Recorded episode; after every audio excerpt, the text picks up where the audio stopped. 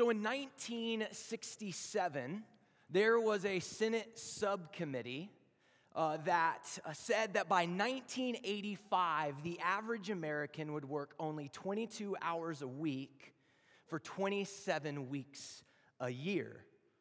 Because of the technological advances, the committee thought the main problem of the future was going to be too much play. You're probably laughing or scoffing right now because certainly the main problem right now is not too much play, but too much work. And Americans work more than anyone else in the world.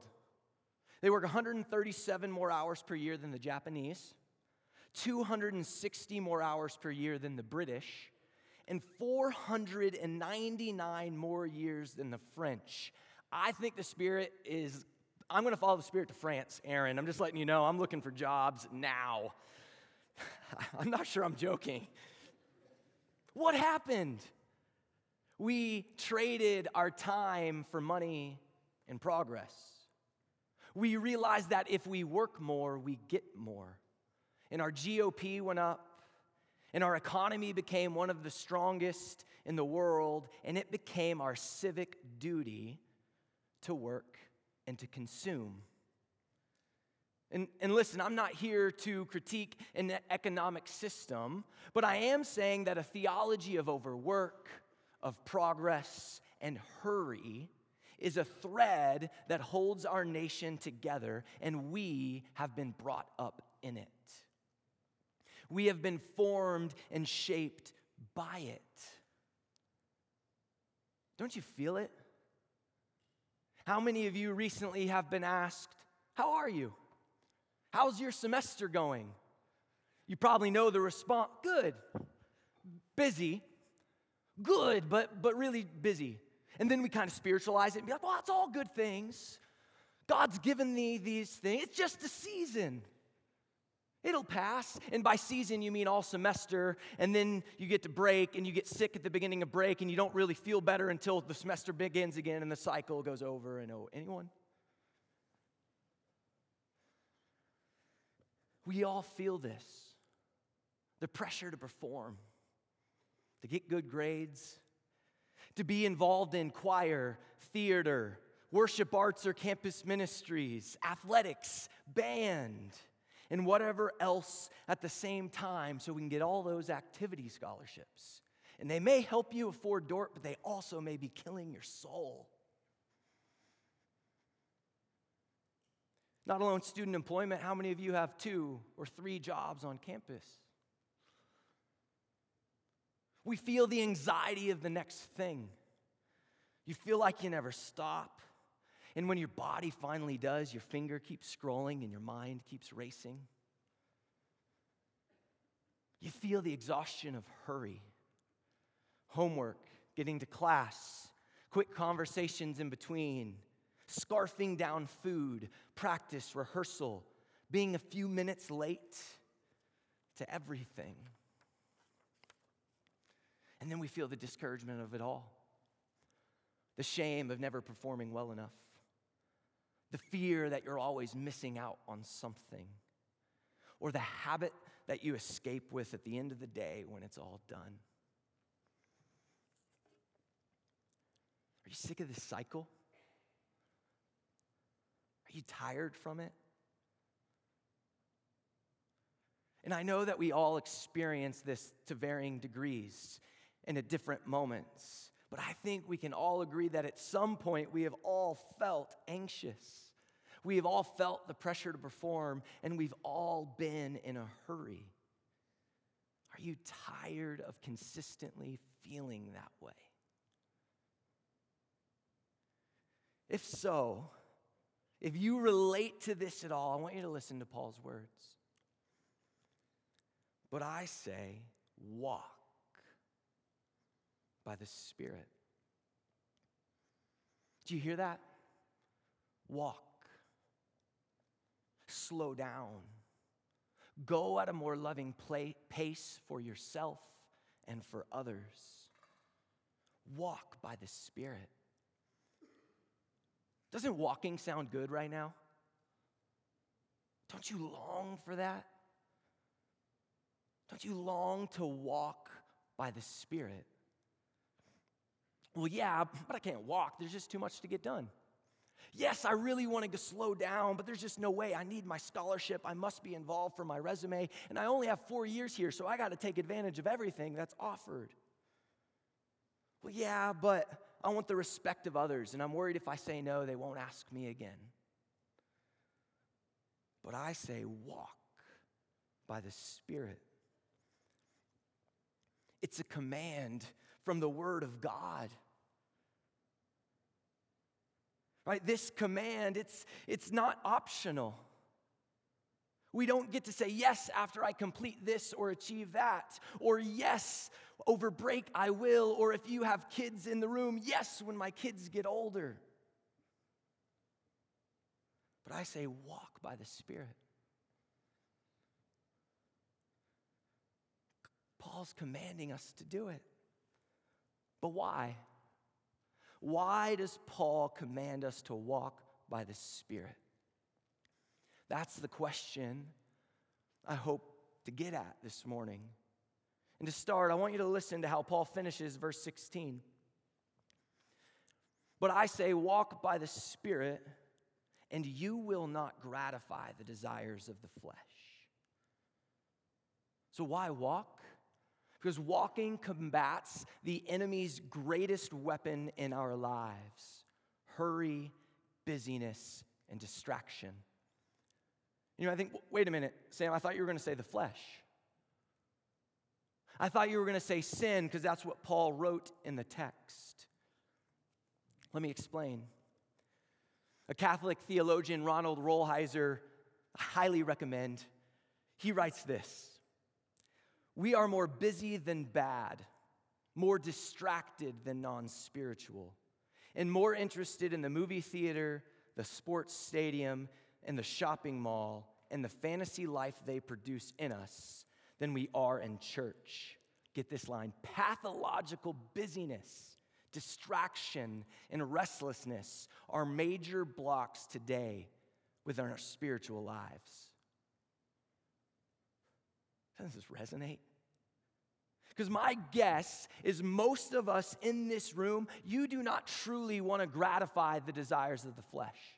I don't believe you do. I don't believe you look at this and say, oh, yeah, I love rivalry.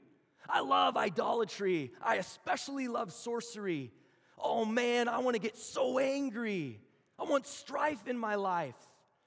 Oh, I want to really struggle with sexual immorality. No. If you do, come talk to me. I'd love to. We don't want that. I believe that most of us in this room want love and joy and peace and patience, kindness, goodness, faithfulness, gentleness, and self control. You want the fruit of the Spirit in your life and in our world. But Satan's smart. So, what does he do? He makes us busy, hurried, distracted, exhausted. Because when we are those things, when we're in a hurry, when we're exhausted, when we're constantly performing, sin begins to fester. Doubt begins to grow. Bitterness takes root, anger is kindled, and shame begins to cripple. Why? Because when we're in those times, we're not aware of God in our lives, and we think it's all up to us. Because we're not aware of others, and we're so focused on what we have to do, what we have to achieve, what we have to get done. And we're not aware of ourselves. So we ignore the basic necessities that we need sleep and exercise and nutrition, play and people, community. And when this cycle happens and we, when we come to the end of ourselves, when we finally stop, we gratify the desires of the flesh and act on the lies that we believe through pornography, through alcohol or any other substance, through technology or self harm or disordered eating or whatever it is for you, so that we can finally feel something or just feel nothing at all. You don't want the addiction. You don't want to hurt yourself. You don't want to hate the way you look. You don't want to be selfish. You don't want to get angry. You don't want to gratify the desires of the flesh. You want the opposite. You long for freedom. You hope for release. You desire the fruit of the Spirit in your life and in our world. Walk by the Spirit, and you will not gratify the desires of the flesh. And what hurry does is it leads us to be run by the flesh rather than walk by the Spirit. but when we walk, we become aware of God, we become aware of others, and we become aware of ourselves, and we're opened up to the expansive love of God, and the fruit of the Spirit are able to be produced in our lives and in our world. Walk by the Spirit. Why else? Why are we commanded to walk by the Spirit? Because walking is where life is lived. This verb, walk, in our text was common in Judaism to, to refer to someone's whole life. We see it throughout Scripture. Psalm 1 Blessed is the man who walks not in the counsel of the ungodly. Micah 6 8 What does the Lord require of you but to do justly, to love mercy, and to walk humbly with your God? In Ephesians 4, Paul writes, Walk in a manner worthy of the calling to which you have been called with all humility and gentleness, with patience, bearing with one another in love, eager to maintain the unity of the Spirit and the bond of peace. Paul is calling Christians, you and me, to live in active daily obedience, to walk by the Spirit in each moment and in each day. And I'm afraid too many of us are waiting for God to meet us in the joy of the mountaintop or for God to meet us in the valley of despair. But most of life is not lived in either of those places, it's lived in between, in the ordinary and mundane parts of life, and going to class, and eating food going to work, doing your homework, hanging with friends, talking to your family. And so, if we are only waiting to meet God on the mountaintop or in the valley, we're going to miss all that God, through His Spirit, wants to do here and now.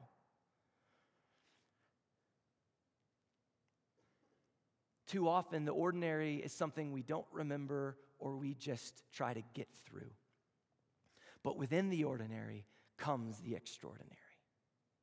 Within the ordinary comes the extraordinary. In the book, The Hobbit, or the movie, if you prefer, evil is beginning to take over Middle Earth again. And Gandalf the wizard is beginning to notice it. And he says these words. He says, Saruman, who's a stronger wizard, Saruman believes it is only great power that can hold evil in check. But that is not what I have found. It is the small, everyday deeds of ordinary folk that keep the darkness at bay. Small acts of kindness and love. We live in a cultural moment that is obsessed with the sensational, the celebrity, the influencer. And this culture has taken root in our church. Celebrity pastors, Christian influencers and big instant moments of revival. And I'm afraid that we really believe that that is the only way to keep darkness at bay in our world.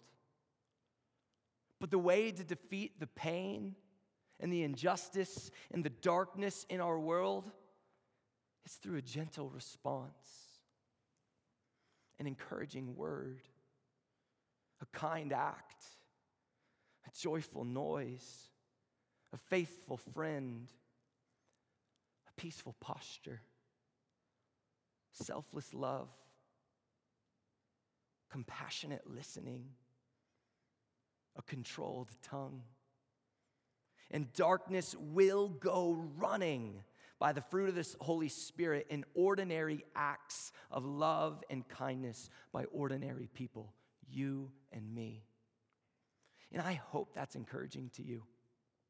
Because most of us in this room will not have a large platform. You will not be famous. You won't have much influence at all. You will have no national platform. You will not be followed by thousands of people on social media. But you will all have friends. And you will all have coworkers. And you will all have a church community. And you all have family. And it is through those ordinary moments and ordinary relationships that the Holy Spirit wants to produce fruit in your life and bring heaven to earth. Walk by the Spirit. Why? Because walking combats the enemy's greatest weapon in our lives hurry. And walking is where life is lived. Finally, walking is the speed of the Spirit. Walking is the speed of the Spirit. Japanese theologian Kosuke Koyama, in his book, Three Mile an Hour God, writes this. It's a little bit long, stick with me, but it's just, it's, it's good. God walks slowly because he is love. If he is not love, he would have gone much faster. Love has its speed, it's an inner speed, it's a spiritual speed. It is a different kind of speed from the technological speed to which we are accustomed. It is slow, yet it is Lord over all other speeds, since it's the speed of love. It goes on in the depth of our life, whether we notice it or not. Whether we're currently hit by a storm or not, at three miles an hour. It is the speed we walk, and therefore it is the speed the love of God walks. How good is that? You and I, we walk three miles per hour. That's the average. Therefore, it is the speed the love of God walks. And this idea is a constant throughout Scripture. Read, and over and over again, we hear the Lord is slow to anger and abounding in steadfast love and steady constant, slow, patient love. Paul says love is patient. And I'm not sure about you, but when I'm in a hurry throughout my day, the fruit of the Spirit are not produced in me. Let, let me ask you this Does anyone in the room feel like they're ever too busy for interruptions? You get frustrated, angry, impatient, or unkind when an interruption takes place. This happened to me Sunday night. Putting my boys to bed, I've read to them, I've prayed with them, I've laid with them. They go to sleep, and, and, and, and I walk out of the room and I'm excited. I get to start the stuff that I want to. I get to answer some emails, pay some bills, um, do a few other things, do the dishes. And then when that's done, I'm going to hang out with my wife. I'm ready and I'm crushing them. I'm getting them done. I'm doing them as fast as I can. And out comes my son Judah several times Dad, I'm hungry. No, he's not. Dad, will you play with me? No. Dad, I have a question. I'm not tired. Judah, that's not a question. And after about the third or fourth time, I look at him and I say, Judah, and I probably, I'm speaking loud. I say, Judah, if you come out of your room again, you will not get candy on Halloween. Man, kids are serious about their candy on Halloween. He's bawling and he goes back to bed screaming. He doesn't come out again, though.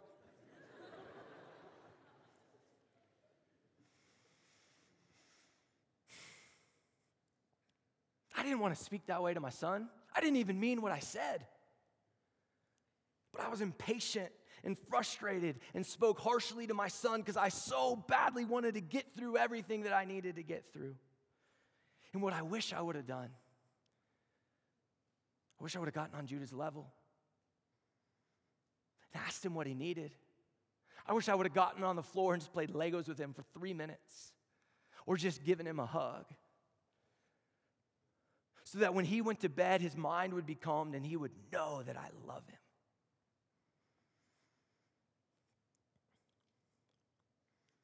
You know who wasn't too busy for interruptions?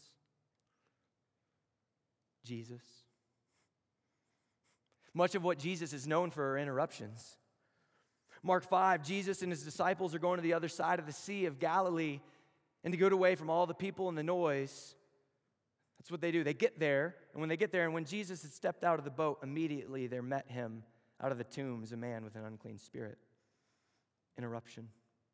Luke 8, leader of a synagogue asks Jesus to heal his 12 year old daughter who's dying. Jesus goes with him to do it, and on the way, people crowd him, and a woman who's been bleeding for 12 years grabs his robe, and Jesus begins a conversation.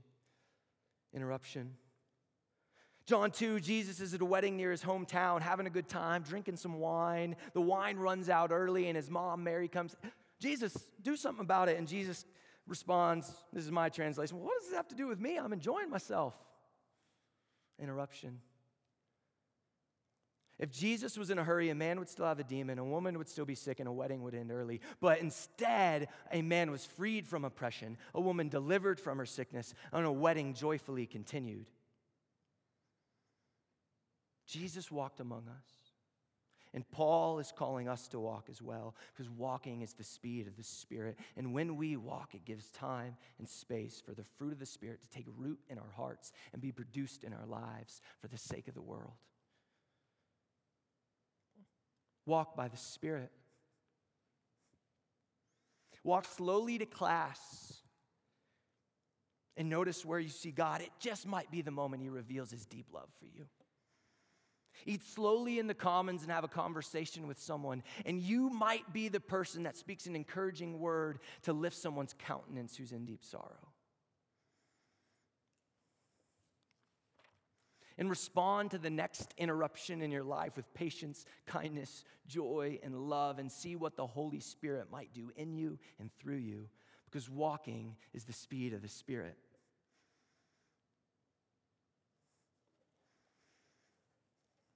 Walking is the speed of the Spirit. Do you long to walk? Do you want to slow down to the pace of love? I hope you do. I long to walk. I'm sick of being run by my flesh rather than walking by the Spirit. I don't know if you can hear it in my voice, but I've run myself to sickness. I'm tired. I've run myself to be impatient with my kids. That wasn't just the one time, that's, you know, that, that story is fairly regular. I've run myself to have such a critical spirit to notice all these little things and point them out in people's lives. But this command, walk by the Spirit, it's the grace of God in our lives. And one of my deepest fears is that I am, that Dordt is, and that our Western culture is forming and shaping you, students, to perform, achieve, and progress at a rate that you cannot sustain, and it will crush your heart, and you will believe the lies of the enemy. It's one of my biggest fears. But this command is God's grace. He's saying, You don't have to perform. I love you. You don't have to be in a hurry to complete all that's been done. I've completed everything that needs to be done. You don't have to change the world. I've overcome darkness with my son Jesus. I'm just inviting you into it so you can experience it as well. This is a gift from God. God loves you. You belong at any moment. You have permission to walk. So here's how we're going to close. I realize it's 11:39. Maybe you have to rush to class. Or maybe you don't have to. Professors, I know you got to go teach. I know you got to go eat. Maybe you can just wait a few minutes. You can email me if you're upset about it. It's fine. So we're going to play a song. You may not know it. You can stand and sing if you want, but more than that, I invite you to sit and take a few breaths and begin to walk by the Spirit in this moment. And maybe consider how might the Holy Spirit be calling you and asking you to walk as you leave this place. How to slow down. How is the Holy Spirit asking you to go at a more loving pace for yourself and for others?